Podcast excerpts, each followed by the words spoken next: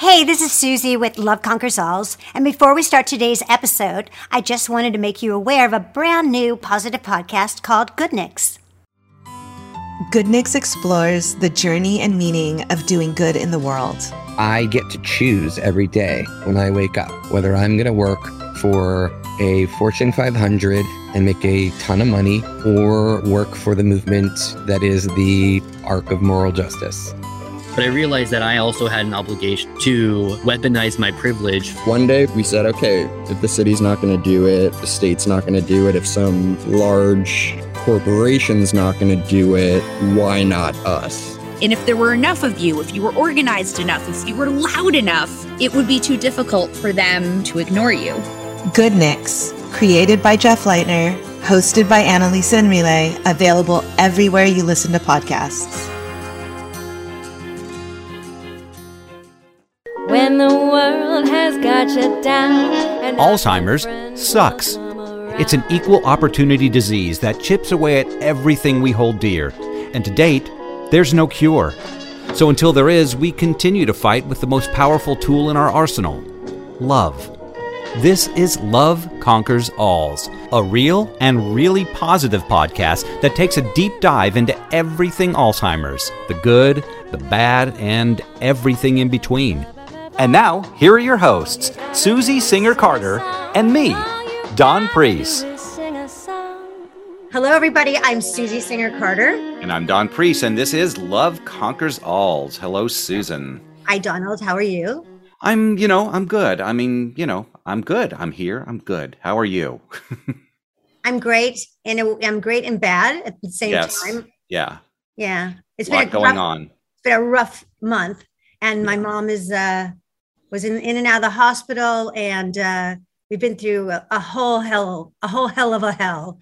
It's yeah. been it's been pretty pretty uh, terrifying, and, and now she's back where she belongs in the in the residence where she's where she feels most comfortable that she's used to, and um, and she's um, she's making her transition, and it's yeah. something I've been afraid of for a very very very long time, and um, and now I'm I'm feeling feeling like a rock star about it. I feel like I'm honored to walk her through that door and I want to be there with her. So, um, and you're able to do that now. I mean, with COVID, you you had so little contact with her over the last two years. Yeah. And and now, you know, despite all the the hell that has been going on, which is a whole nother story and subject yeah. um but you you've been you're able to be with her every day and and put your your head on her shoulder and and whisper in her ear and tell her that you love her and that's the most important thing at this point so. Uh-huh. and sneak liquid into her mouth when the nurses aren't looking.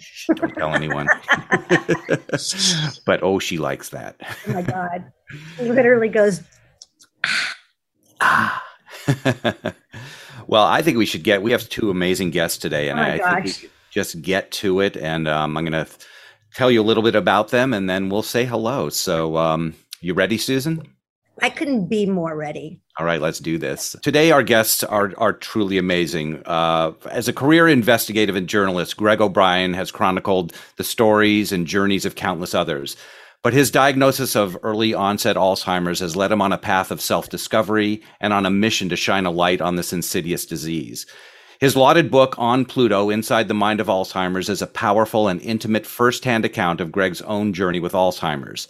And now he is joined with his lifetime friend, filmmaker Steve Eccleston, to create a beautiful, poignant, and personal documentary, Have You Heard About Greg? An important, enlightening, and candid look at Greg's remarkable odyssey. There were millions of people who are undiagnosed who are walking around on the path to Alzheimer's. Greg O'Brien has written a book called On Pluto Inside the Mind of Alzheimer's anyone who's ever chatted with Greg knows that that's a real conversation and it's heart to heart and it's soul bared and it's funny and it's irreverent and it's loving and just brutally honest. I believe that um, God, first of all, has a sense of humor and God will talk to you in language that you just understand. Okay, now I lost my train of thought. Oh, we're Have talk- we met before? Greg O'Brien, damn pleased to Good meet to you. meet you, Yeah. Greg. We have one foot in the next realm and one foot here. And I'm just waiting for the Lord to pull me over to the next row. And he keeps saying, Not yet. I go, Well, how about today? Not yet. We're not done.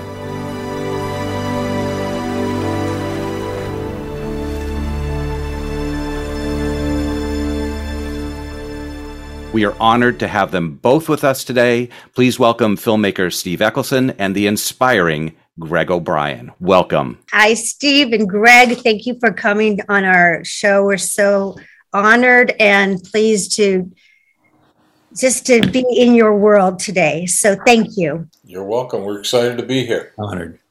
Well, thank you. Thank you. I mean, I, I I think you know this is such a such a rich and fertile topic, and I've I've wanted the, the opportunity to talk with Greg for. A, it feels like a lifetime. I feel like I know him from reading so much of, of, of his writing. I know Steve from watching the documentary that your mom suffered with Alzheimer's, as did Greg's mom, as does my mom, and um, it, it's you know, and and I did a short film on my mom with Valerie Harper, and I know how hard it is to relive sort of that, put yourself back there and in some ways it's it's celebratory and in other ways it's it's it's you know it's it's heartbreaking again to look to look back on it. But i found it what i i didn't know about you was that your mom had alzheimer's. I didn't know that. I didn't know that she was so dynamic like my mom a five foot five foot package of uh, dynamo like my mom and that we shared this you know this such an affinity and relationship and connection with our mom. So i found that very very warm and and uh, i feel closer to you. You know it, it, this that's that's what happens with these as being a caregiver. It it makes us uh, kind of a an extended family because we have an understanding right? Right? It's true. Yeah. you've been where i've been or you're going through what both Greg and I have gone through uh, exactly. with with our mothers and watching them. And uh, I, I, you know, there's a point in the film where I think uh, I say that Greg maintains that they're up there waving at us. They're basically up there thanking us for our contribution to the cause. Uh, so anyway, it's uh, it's this has been a privilege from the beginning, from my point of view. And uh, it, it's funny because you mentioned lifelong friends, and, and in a way, Greg and I are lifelong friends because we were there together at the beginning, and we spent our first 18 years in pretty close proximity from kindergarten up through 10th grade. And uh, we got to age 18 and we both hit our respective diving boards. And Greg went off and became an investigative journalist, and I went off and became a filmmaker. And we didn't give a, a, a thought about each other over the last 50 years. It was at uh, my 50th high school reunion uh, three years ago where a, a childhood friend said, Have you heard about Greg? And in those five words, he changed my life. And I said, Greg, who? He said, Greg O'Brien, you know, baseball teams, altar boys, Catholic school. I said, sure, I remember him. I haven't given a thought about him in 50 years.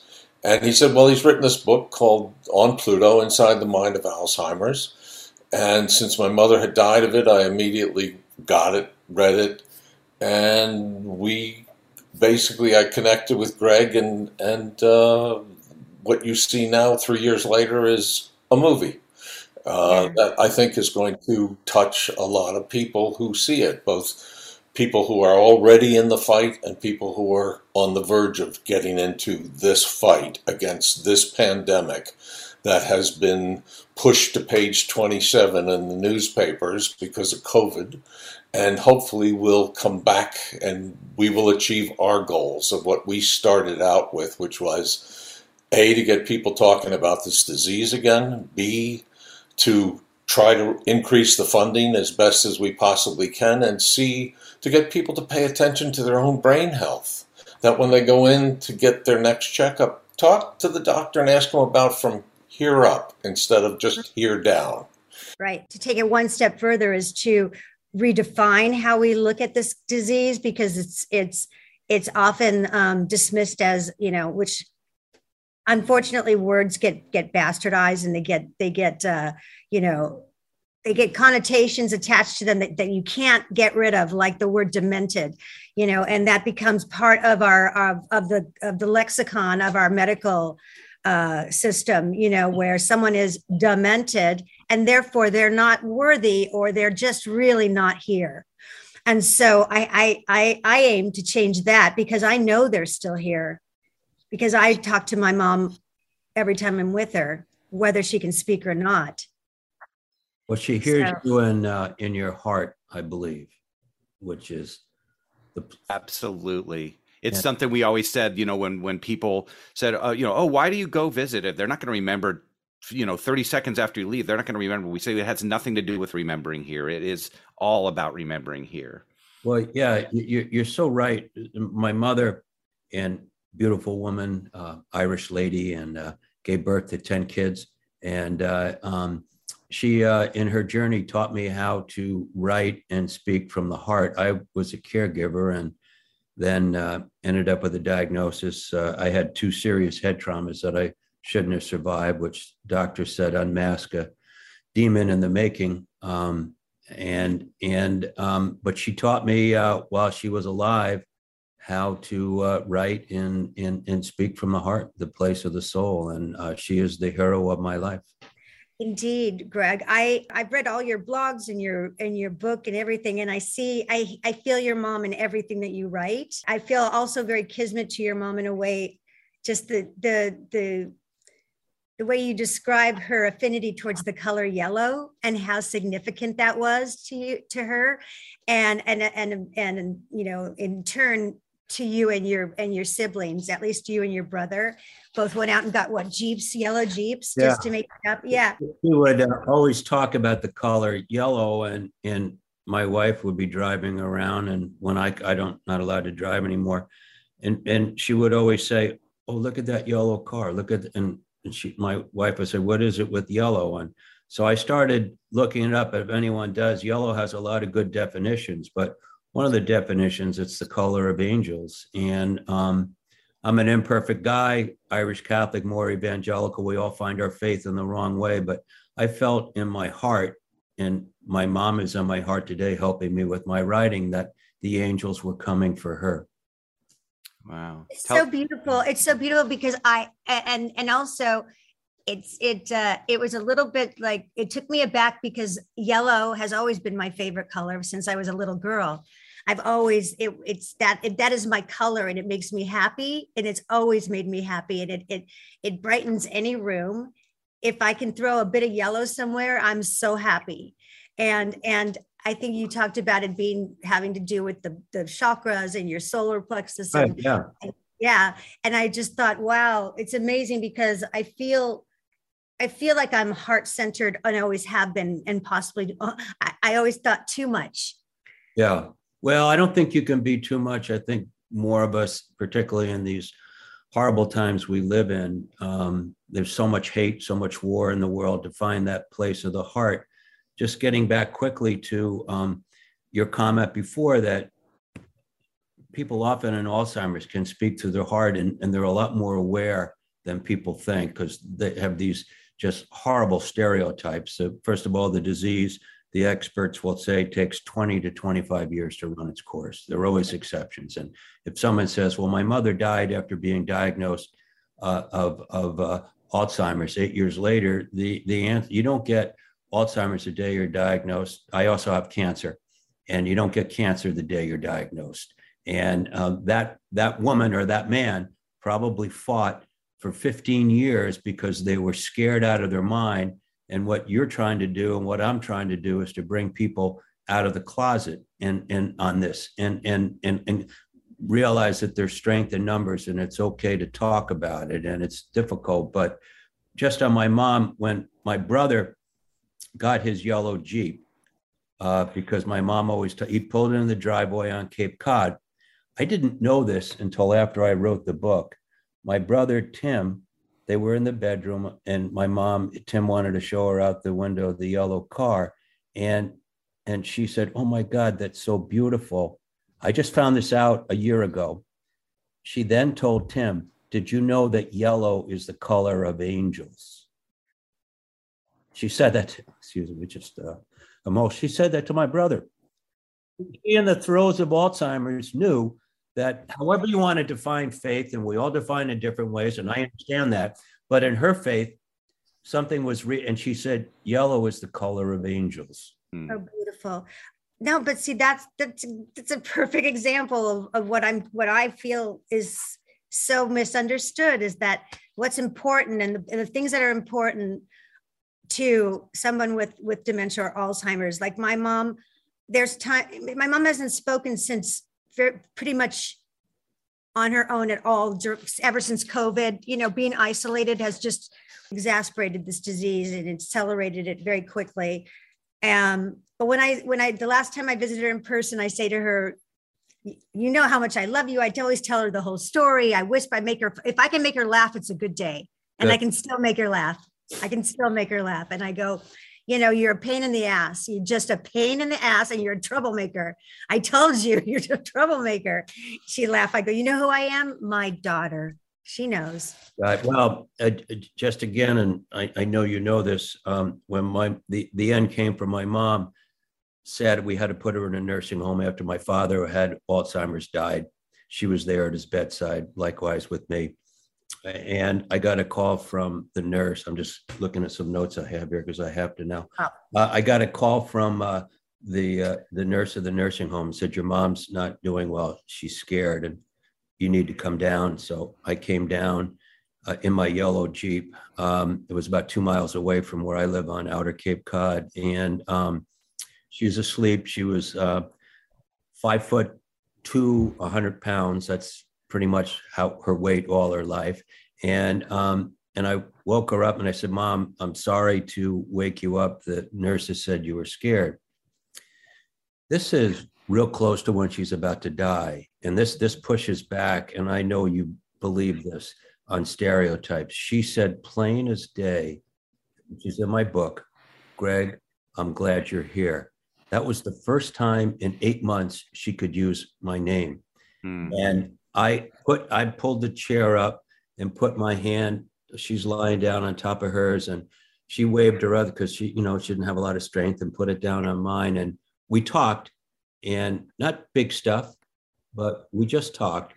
Finally, she, and, and I had put a photo, excuse me, which I have right here in my office of her father, my grandfather, who died of Alzheimer's. And I put it at the foot of her bed. So when she woke up every morning, she could see her father. And I don't care what anyone says, I felt his presence in the room. And I said, Oh my God, something's about to happen. And she fell asleep. And I went over and I kissed her on the forehead. And um, she woke up immediately and as plain as day said, Greg, where are you going? Excuse me. And I said, uh, knowing that the end was there, I said, Mom, I'm not going anywhere. We're going to ride this one out together. And she held my hand and I held hers. She closed her eyes. I kissed her on the forehead and she never woke up again. And she's in my heart now. She helps me with my writing. The doctors tell me that that's probably because I fight like that, the last thing to go. I have what they call cognitive reserve, but the rest of my life, if I could say this is a shit show with my memory and rage and getting lost and loss of place. So um, please uh, don't mistake for my ability to, because I'm dealing with notes. It, my life is a shit show, and I can't wait right now to cross that line and go to heaven. But I feel God, the universe, whatever you want to say, is saying, not yet. You got more to do. And, and I say that in, in, in humility. I tell people I've committed every sin a man could commit, but murder and adultery, and I've been tested in both. So I'm not an altar boy, even though I was when I was younger, as Steve knows. So I'm just saying. okay, I'm I I should have not put mascara on um, for this interview because I'm going to be crying through the whole thing. but um, you've never lost that connection with her. You still you you say you still connect with her all the time. She she guides you. She she she writes for you is what almost what you oh, said. Yeah, she, she, I, I I've said before, and and um and and this isn't faith, and this is my mother. When it took me um three years or more to write um Pluto, And uh, I'm also working on a screenplay, an adaptation of the book that's taken me a long time. Steve knows all about it, but my mom is helping me with that. But there are times, and I wrote it from 2,000 pages of notes after my diagnosis. I took notes to, I was worried about anecdote, all the stuff I'd forget, which I do now, and I have all the notes in, in my laptop. And, and, and I wrote it from there, but there were times when I was writing in her spirit, spirit of God, the universe, whatever you want to say, where I'd, I'd look at my laptop and say so many times, where did that come from? I was just in the zone. There's a zone in, in, sports, and there's a zone in writing, and as anyone knows, and there are other. I was in that zone, and I take no credit for it. It's the spirit of God, the universe, my mom. So I don't deserve. I was just the uh, uh, the guy in the horn section but so many times when I look back at the book now, which I couldn't write today, I still say in awe of my mother, God, the universe. Where did that come from? And I just want to be clear to anyone who's listening. I deserve no credit for my journey as a journalist. Um, you just do your job. You did your job, yeah, but but but you also did it. And I'm going to push back on you a little bit because you because the your writing and that's your words so yes you got you were you were helped and you were given some kind of you know guidance along the way but you that's your heart speaking and that's you your words and your your they're they're delightful and they're meaningful and they're deep and they're and they're anecdotal and they're they're everything you're you're an extremely a captivating writer and um you know, and you can't, I, I just want to give you credit for that because, yes, maybe you're the conduit. And I'm a writer too. And I wrote a beautiful movie for my mom that resonates with people every day i get letters like and i know that i don't say i say it's my mom's story. I just wrote it down that's all. Right. And and so i get it. But you know i, I do i just think you know there you were you're chosen for that because you could do it because you are that person because you have that that um you have you have that affinity towards words and you use them and you put them together just right well you know one of my you probably you know lisa genova yes.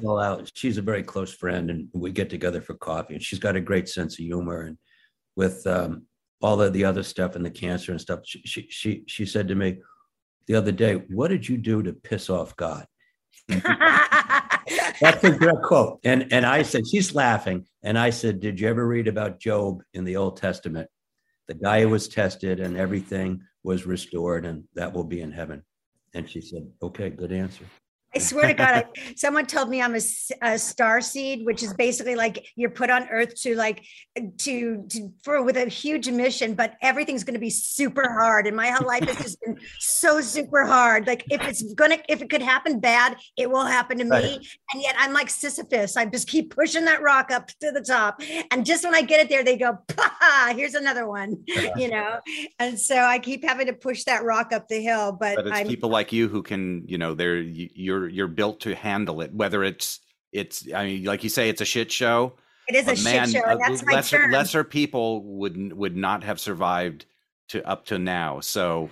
And Greg, I, I have a picture of my mother's mother, my grandma Rose, who looks like Hedy Lamarr. She was the most wow. delicate, wonderful, gorgeous woman and I have a picture of her framed at the at across from my mom in the room as well because I know that she will be there for her you know, it, it, in, in, in getting angry because anger is part of my deal, and and then being in places where I don't recognize people I've known all my life, and so I the other day I was really pissed off, and I had a WTF talk with God or the universe, and I won't use the words because I'm probably not supposed to drop f bombs. You can but, drop any. You can drop whatever you want. so I, I said I was angry, and and I believe God, the universe, has got big shoulders, and I said, "What the fuck."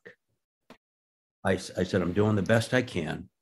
You gave me Alzheimer's, you gave me cancer. Uh, I have no feeling, uh, and for the most part, from my knees to my feet, it's it's neuropathy, but but it's brain cells not connecting. I've lost 40% of my sight right now because the eyes are failing. My uh, spine has broken down because of brain uh, uh, um, signals, and I had um, spine reconstruction surgery at um, New England Baptist, where they cut me from the neck to the to the, to my ass, really, if I could say that word, and 54 staples, plate screws, steel rods.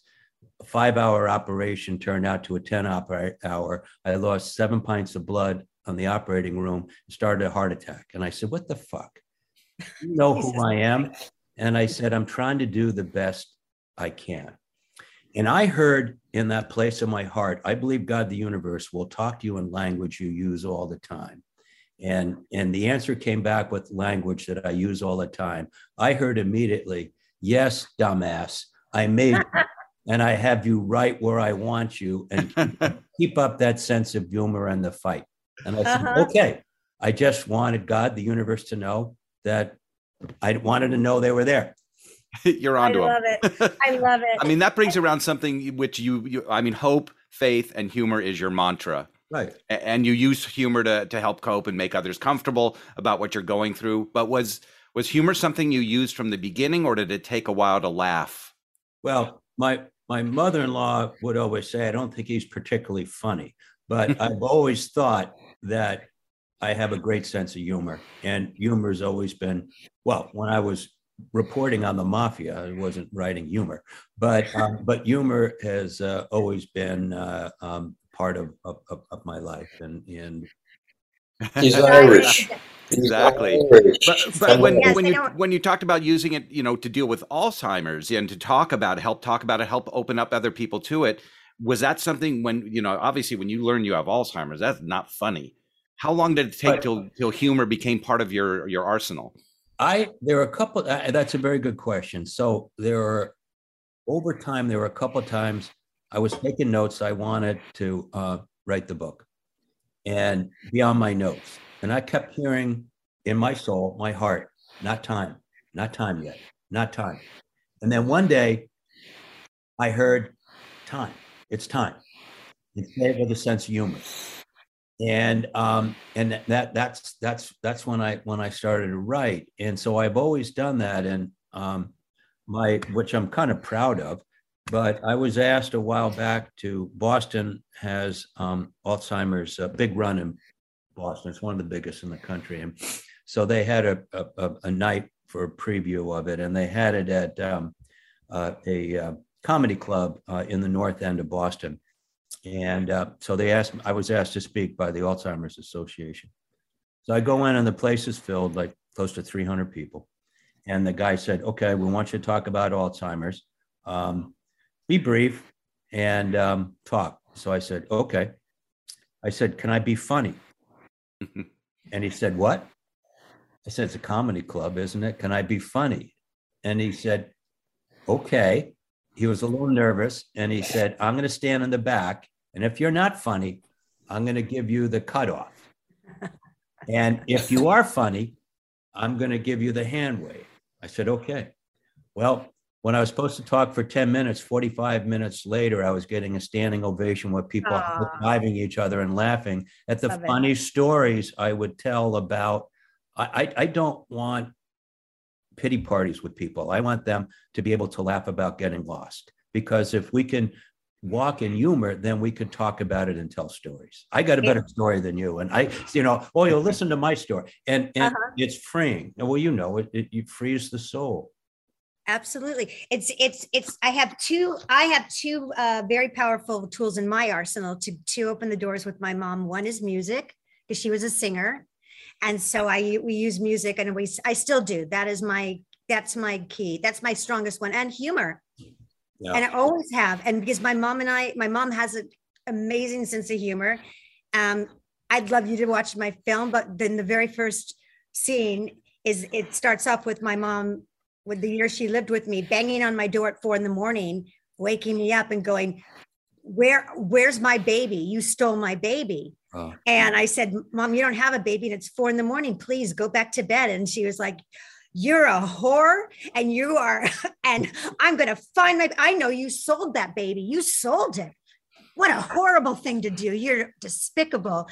And she goes, I'm going to find my baby. And she goes running down. I was living in a loft and, and she was running down the stairs at night. And I was like chasing her. I go, Mom, stop, mommy, stop, mommy. And when I said mommy, she, it, it connected. Oh She turned around and she said, oh, You're my baby. Oh my God. And then she said, You got to put me in a home. You got to, you oh. got to live your life. And I said, Oh, you're going. Don't, don't worry about that. We're, you're not ready yet, and I'm not ready. And she said, Oh, well, well when? uh, my mom would have things like that. She would, because I had a lot of brothers and sisters, but we at times would be in the house and she would yell, she wouldn't know who we were. And she said, Get out of my house. Get out of my. And, and I understood what was going on, but rest of the family was in the New York City area. We grew up in Rye outside Manhattan. My mom was born on the Upper West Side of Manhattan. My dad in, in, the Bronx. And um, they didn't understand because they weren't there and it was just devastating to them. Um, and, you know, she, she would serve uh, my father coffee grinds for dinner at night because neither one of them wanted to go to a nursing home. So we had 24 7 care. And, um, but she, she, she, and then she would talk to me about in her hallucinations, which I have now too, um, the uh, um, floor opening up and people trying to pull her down. And um, there was a time, there were many instances like this where um, uh, I, uh, um, uh, it was one time I was asked to speak uh, in, in Hollywood at, at a night at Sardi's, it's the, uh, the uh, Alzheimer's Association. And I was asked to be for Alzheimer's a keynote speaker, which was one of the honors of my life. And we're getting ready at the Beverly Hills Hilton or whatever it's called. And my wife said, okay, we got to go put your shoes on. And I turned to her in, in, in full honesty and said, I can't. Someone's standing in my shoes. There was a person standing in my shoes moments before. And um, this is an important story. So when I got to give my speech, I'm standing backstage and I'm nervous. And I usually I get nervous have to math, but not about speaking. But I was nervous and looked out at a thousand people in the audience, uh, world beaters and, and, incredible people. And, um, and I got scared and I looked up at heaven and I said, Mom, this is for you. And I heard in my heart, which I know you would relate to, Greg, you rock this. And this is in my book. You just rock it. And I, I, I speak from uh, speeches that I write. I don't ad lib anymore. And I went out and I rocked it and um, and and I knew I rocked it because I felt my mom was with me, and it was kind of nice on stage behind me. There was a woman standing there that made me feel so good, so friendly, so encouraged, so at peace, and I kept wanting to turn around to see who it was, and in my heart, I I kept hearing, "Stay focused, finish this, finish this," and um, so at the end. There's a standing ovation, and I started crying, and people in the audience started crying. And I wanted to turn around to thank the woman behind me. She was gone.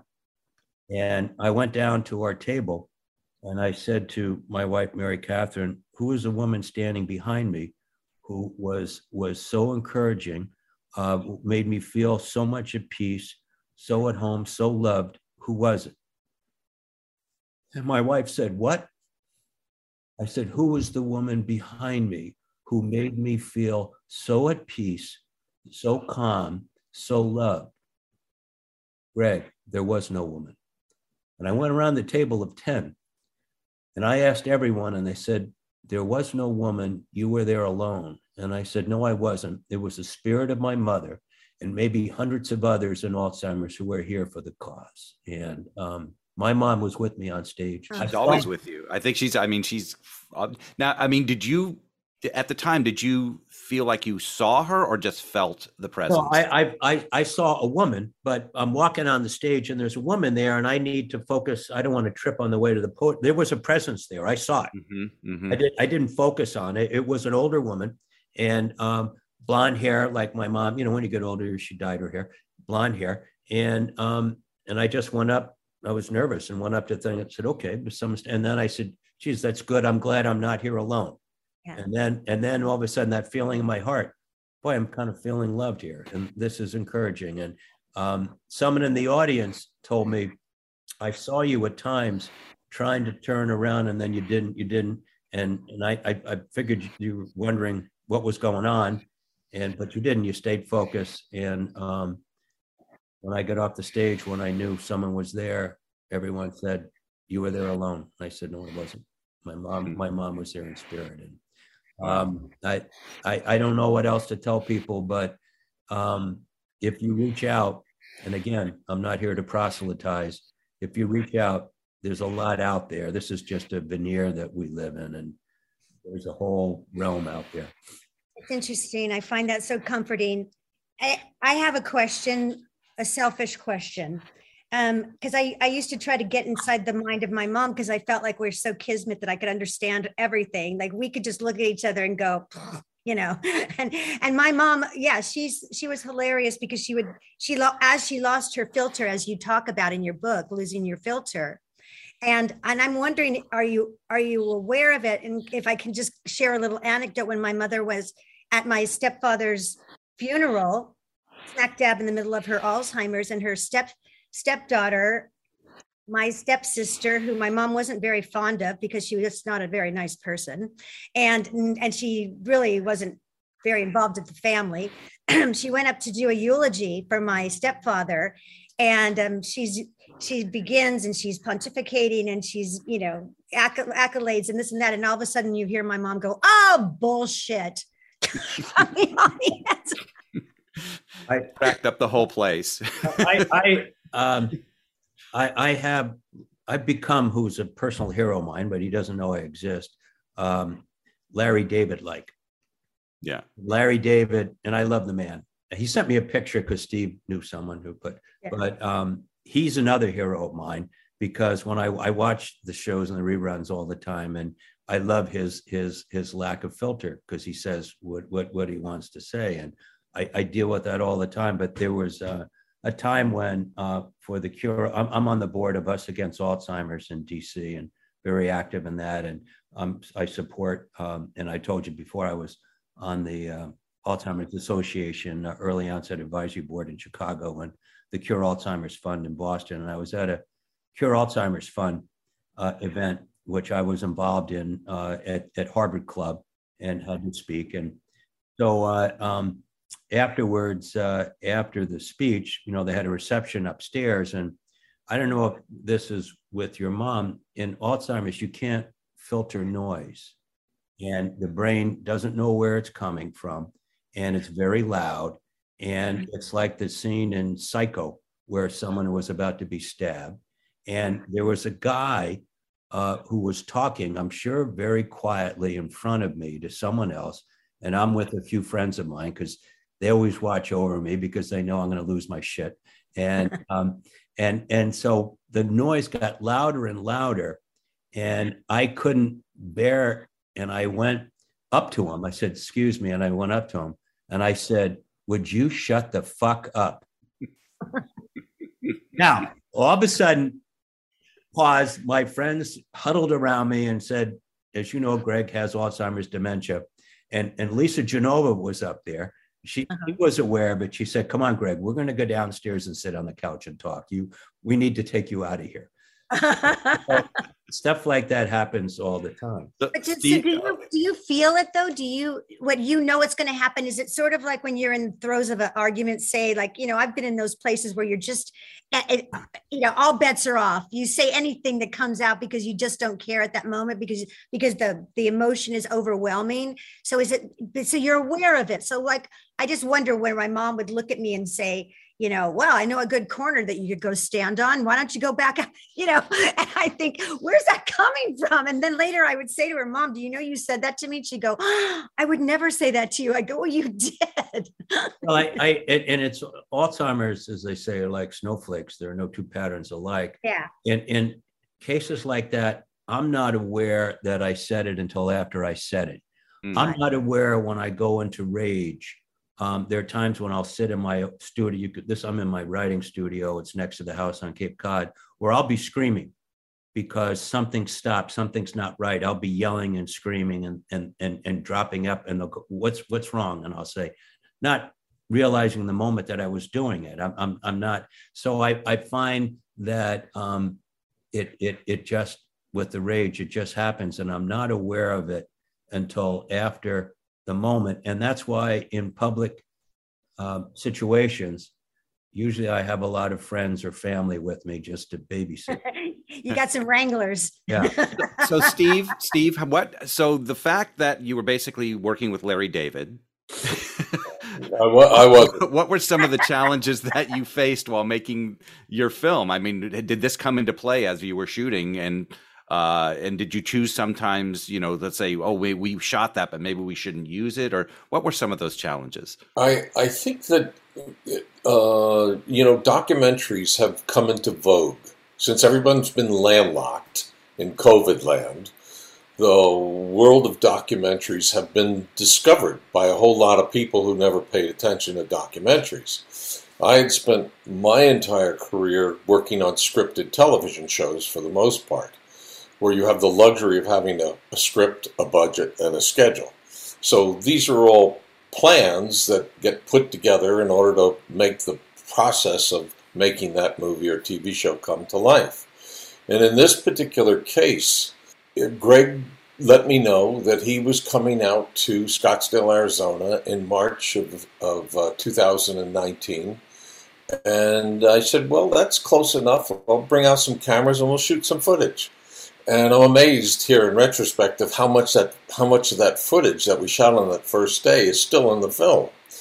Um, and uh, the film that people will see in the theaters is at this point in time, it's version 23. Mm-hmm. Because there's no script, you have an idea. I want to make a movie.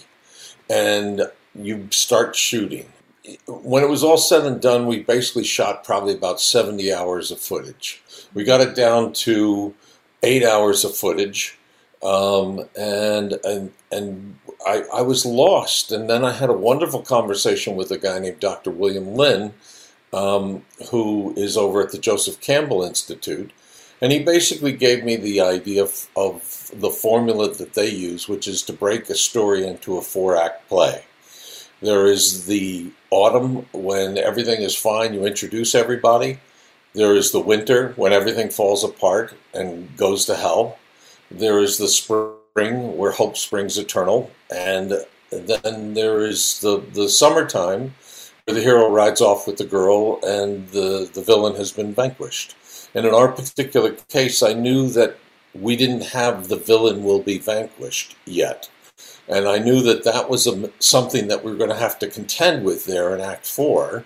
But in the meanwhile, all the other pieces started to materialize and, and just going through everybody's information and just combing down, combing down, culling, and getting it down to 90 minutes, was amazing. And then we showed it at a film festival in, in uh, December just to take a quick look and see what it looked like on the big screen.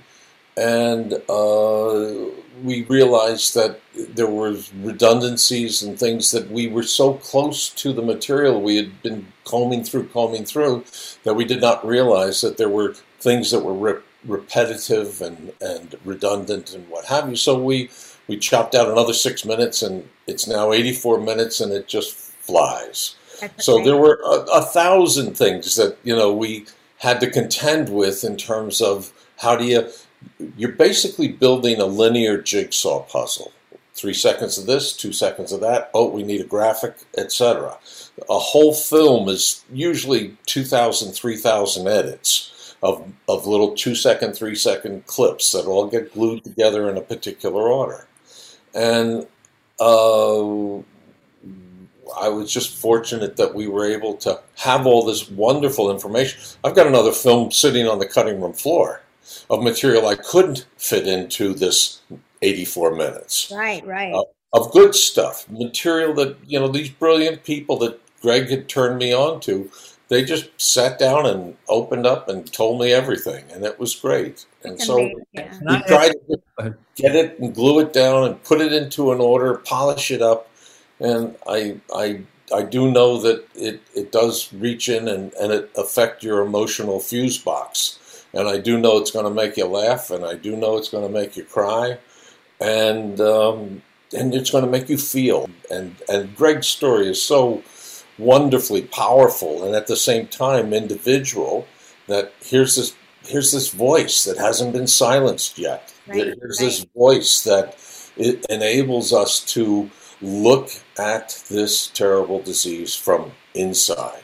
For every person diagnosed, there are going to be 10 people whose lives are affected the family, the friends, the caregivers. Can I ask a question of, of the most beautiful person on the Zoom here? Can I ask you a question? Oh, that that would be me. So you, yes. No, yeah, no, no. I'm, I, I, I'm, I told you I lost forty percent of my sight. So. but um, asking the most beautiful person on this are are um, are you afraid that you're going to get Alzheimer's someday? Yes, all the time. And that was a question I was going to ask Steve because I I panic every time I I lose a word. If I can't think of a word because I love words, my heart beats like literally like beats and I I'm so afraid that I'm going to get it all the time. Because I have to constantly remind her that sometimes first of all everyone forgets, even, you know, 15 year olds forget that and I'm and without saying hey, we shouldn't be you know aware and and be vigilant about you know the possibilities but um that and oftentimes it's just stress you know sometimes you've got or sometimes when i forget things and i do forget things all the time it's usually while i'm thinking about something else you know it's just uh, but absolutely i mean that you to to to just say yeah i don't i don't fear that at all. I mean i don't think it's being realistic. It's an it's a reality that that affects so many people. And i remember I, don i would recommend uh, here's a plug for lisa genova has written a book called remember. It was on the new york times bestseller list within two weeks. And she really does a wonderful job of taking very complex subjects and boiling them down to being comprehensible by anyone, lay people. And she says so many times we forget things, and it's out of it's because it's out of context. Mm-hmm. I'm lying in bed, I'm watching, uh, I'm reading a book, and I want to go into the kitchen and get something to drink. I get to the kitchen and I forgot why I'm here. Now I go back to the bedroom and I say, Ah, I went in to get a, a glass of water. So when you removed yourself from the place of out of context, you lost what the idea was that had promote, prompted you to go do something. Mm-hmm. As soon as you come back, you say, "Ah, okay, I remember. It was a, the, I wanted to go get a glass of water." Right, right, right. And that's a big difference between remembering and being having Alzheimer's. What Lisa does in her book, which is right here, so another shameless plug for me. Lisa writes a difference between forgetting where your car keys are and not knowing you have car keys. On Cape Cod, we take our, our trash to the dump. And you guys probably think that that's barbaric, but but I like going to the town dump because you know people uh, campaign there. I think there should be a sports pub, you know pub there, and it, you just meet, no, you just meet people. So uh, when I was still driving, I drove my yellow Jeep to the dump, and I took all my stuff out to throw away. And I was standing there right in front of my yellow Jeep. And I said to myself, okay, how do I get home? Yeah. And my mind, my brain in that moment would not tell me it was a four door yellow Jeep, that that Jeep was my car. And uh, finally, um, I, uh, I thought I'll call my wife, I'll call friends or whatever. And finally, someone could tell I was, you know, and they knew my situation. They said, Great, get your car it's it's okay. Now, Greg, when you when that happens, do, ha, so you can reflect back on it and and remember that you those feelings. Like, no, only because I wrote about it. That's, that's why I'm looking. But, but but afterwards, you did though. You were able to write about it. So yeah. I find that fascinating that you went through it and then you were like, you had you had the the. But I have to write. I have to write the moments down immediately. Gotcha. That that's what triggers in my brain not remembering it, but saying, I you will never see me without my laptop every day, writing everything down that happens. And and and you'll you'll never you'll never see that. I just wanted to say this before I forget is that I love the way that you your friend um, uh, nicknamed Alzheimer's Al, and then you right. adopted it, and then you you extended it to little fucker, which yeah. I think. yeah.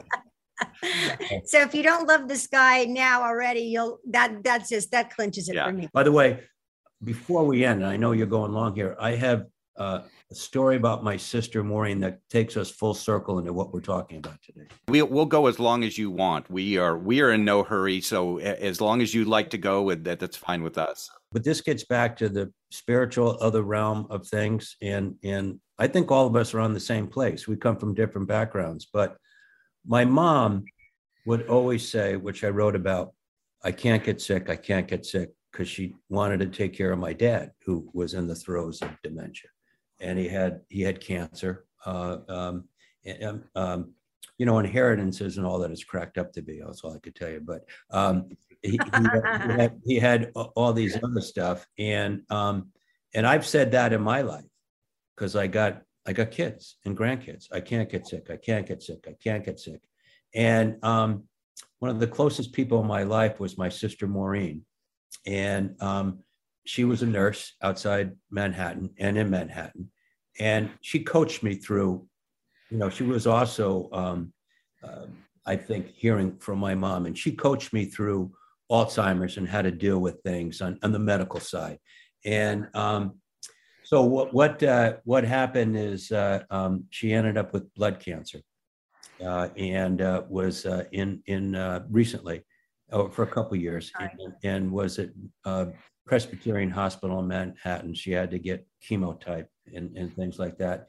And um, uh, what it, it, breaks your system down. And what happened was uh, she got a virus in her body that in 48 hours gave her a heart attack and she died. She she did, she died she died at the end of the summer.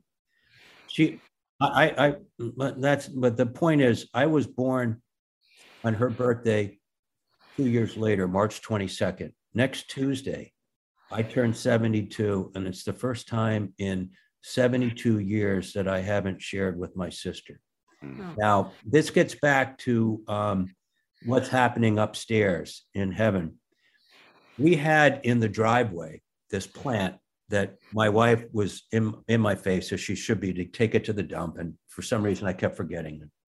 I came out one day, and this plant that was dead was sprouted with a yellow carnation, which I took pictures of that I could send you. And um, it was dead and it had a yellow carnation. And I talked to uh, my sister's two kids, and and, um, and and and her daughter said, "She's just letting you know she's here watching you." And I said, "No, she's not. She's letting me know she's still in charge."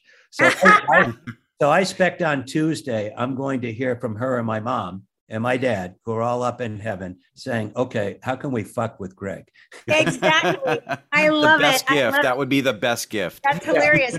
so that's that's my birthday present. I think. I love it. On Tuesday. You are you're an Aries, like my mom. My mom is April first. I don't know if she's going to make her birthday this year, but she's. Oh please yeah. let us know. Can you send me uh, the the link to your film, please? I would be you honored. Probably did before, but I I, I want to watch it. So me um, too. Yeah. Yes, please watch it. And you know, it was interesting. Just, just just an anecdote on that is that Valerie Harper, who plays my mom so beautifully, and it was her last performance. She had cancer right. and was and beating it to death. Like she just said eight years before, I'm not going to go to my funeral until I'm ready. And she was given and, six months to live at that point. Yeah.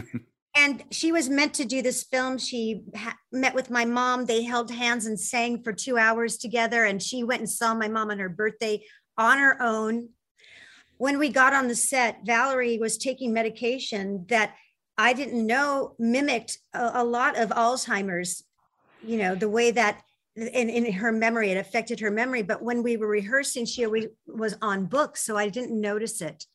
Yeah. And I had, and it was like I was the best director for her because I knew how to, I knew how to work with her, and and we got the most beautiful, you know, performances. She's she's a she's a an angel. She's an angel. Yeah. Mm-hmm. Well, you can you can look on things like that if if you're connected with one another, how you can read between the lines between body and spirit. Just a final point on Maureen, which I forgot to mention, which I wrote down here three days before she died, and I had no idea because she was on Cape Cod. We spent a week together, a couple weeks before she died. She, I'm, I'm a, like I said, we have uh, between my wife and I, we have 45 nieces and nephews. I'm one of 10. Mary Catherine's one of them. And um, in the family, they call me the patriarch. And as I've said, I got plenty of money. It's just tied up in debt, but I like to um, advice, give people advice. So she emails me three days before she dies, and she said, "You are the patriarch. Keep at it. You can't give up." Three days later, and I think she had a sense of what was happening. Three days later, she died. And that was those were the that was the last words that she said. You cannot give up. You are the patriarch. You have to hang in. Wow. I love The it. last thing- Yeah, please, please don't give up. You And- are. yeah, you are, and she's going to make sure you are doing that. I, I, I don't know you, Greg, but I love you. I think you are Love you too. a, a gift. Uh, You are a gift to us. You've been a gift to me. You're a gift to everybody that's going through this or doesn't or or knows somebody going through this or you know like you said it's a it's a it's going to be a, a a pandemic of a gargantuan size at some point you know if we don't if we don't put, nip this in the bud you know and um It, it- it's like putting COVID on steroids. totally totally Yeah. you know and um i i mean i would love to continue talking to you i just i mean i love everything you wrote i mean I, but I, I i guess if we have to sum it if we want to tie it up i just want to ask because i know what what you wrote but please explain your title on pluto because i think it's so magnificent Yeah, I had all my notes, 2,000 pages of notes, and I said, okay, I'm going to start to write. And I heard inside my mom, the spirit, the universe, God, not yet, not time, not time. And then I heard time. So I started writing. And as I said before, there were things that were coming out of me. I had no clue where they were coming from. And then I said, okay, what do I call this book when I got two thirds into it? In my heart, I heard you call it on Pluto. I know this sounds bizarre. And, and at the time, what was happening with Pluto is Pluto was a planet that was being demoted because no one was paying attention to it. And I and I said, okay, I'll call it Pluto. And then I felt, okay, I gotta, I don't want people to think it's a scientific book. And then I came up with uh, Inside the Mind of Alzheimer's. But I got Pluto from my heart. And immediately when I was saying, okay, what do I write? It was like seconds later, I just heard one word, Pluto. And then I looked it up. And uh, I wish I could claim credit for it, but I can't. but the metaphor is magnificent it's it's it, it, it hits the spot for me especially what after words that that i was told by one of the chaplains at the uh, home that my mom is at who told me you know your mom's demented and she's not there so you know her her brain is full of holes right now so you can't really don't worry about her being scared and don't worry about her being this and i thought She said, "There's nothing there." there's nothing And she said- there I mean, she literally said those words. There, there's it's just her. It's just full of holes. It's oh. full of holes. And I said, I, she goes, her soul is there, but she's not there. I said, well, I'm going to push back on you on that one, lady. For you. Good for you. And I said, yeah. And I said, she's there. You just don't know how to find her. I do. And, um, you know, you, you write about, uh, that the, uh, the parallels of, of, of, of when they were researching Pluto and all the crevices and the and the caverns and everything. But as they got closer, they realized there was a lot of a lot of a lot of space in between those Right. right Yeah. and i find and i say that's where the magic is and that's where that's that's how we as people that love and are are more open-minded and understand this uh, as well as we can know that we just have to traverse those crevices Oh. and those holes and and get to that solid land we'll find them they're there One of the greatest blessings about Pluto was after all of this and people saying it's not a real planet and it's way out there in the middle of nowhere, and New Horizons came and found that Pluto had a heart. That was confirmation for me way after I wrote the book. Pluto has a heart. And that's what we're talking about in this journey a heart. we're talking about it the heart the so much so i i okay i guess we have to to tie this up i'm i'm just i'm so emotional i love i again i love you so much steve i love you for too. making this movie and bringing me into your world with this and allowing me to to share it with my audience and um wow just read read read that book everybody. Read this book and read greg's blogs and you'll get a sense of uh, you know a deeper sense of what he's his journey. It's beautiful. It's it's hard. It's it's everything. It's life. It's just freaking life. That's all what it is is life. And that's you know we all if if you're going to live life it's going to get hard and you just have to uh, ride those out. I'm i'm an expert may the 6th is when the movie is going to yes i was about to hit the and um and go see the movie because you won't walk out of there depressed. You will walk out of there informed and and enlightened, and hopefully have that sense of hope that yeah. Greg so magnificently represents in a world where it, Alzheimer's is a big whitewash, old person's disease. Well, we got a person here who it, it has has this particular disease, but he still knows how to reach inside and talk to you. And, and all of his writing is, is is just basically talking directly to the heart, the other hearts of the people who are who are drinking from Greg's fountain. hundred percent. Where can people see the film on May sixth? Um, it's there's going to be a, a, limited theatrical window where it'll start off in 30 films, 30 theaters in about 10 cities. The second week it'll go to 60 theaters. The third week it'll go to 120 theaters. And we have a website called H-Y-H-A-G, have you heard about Greg.com. And on that, you will be able to find where the theaters are and where they can go and drink and drink this in. Here's a picture of Maureen, by the way. Oh wow, she's beautiful. Oh well, there isn't an ugly person in your family. I just gotta say, like you don't, like my mom says, no we don't do, that, so. we don't do ugly, but you don't do ugly. I'm telling you. you all of you including you greg so uh yeah you're all beautiful your granddaughter is beautiful oh and steve you're a looker too yeah steve, yeah i like yeah hello but for sure. So um oh gosh i had see see i, I get nervous because i can't remember what i was going to say. I was going to say something but i can't remember I so have it doesn't for that if you want. You have what? I have pills for that if you want. Got to go back to the I'll call you. I'll call you, Greg. okay, well, listen, Greg, you hang in there and stay with us for a little bit longer, as long as you can, because um, I'd like to meet you in person and give you a hug one day, and I hope that I get to do that. Um, we, we, I can't believe we haven't crossed paths. Us Against Alzheimer's was my fiscal sponsor for oh. our film. Um, I've been I've been a I've been a spokesperson and a face for Alzheimer's Los Angeles for the past four years, and um, I just I am very much um, a supporter of our community, and I hope that I I help in some way, some little way, by bringing humor and hope, like you. Oh. So, uh, and also because we come from the heart, which is why we call our show. Don, tell us. As we said, your your mantra is hope, faith, and humor and ours uh, to add to that, which is all part of yours too, is love, and that's because love is powerful. Love is contagious, and love conquers all. And uh, we are honored to have you both here today, and uh, and we'll see everyone next time. Thanks for joining us today.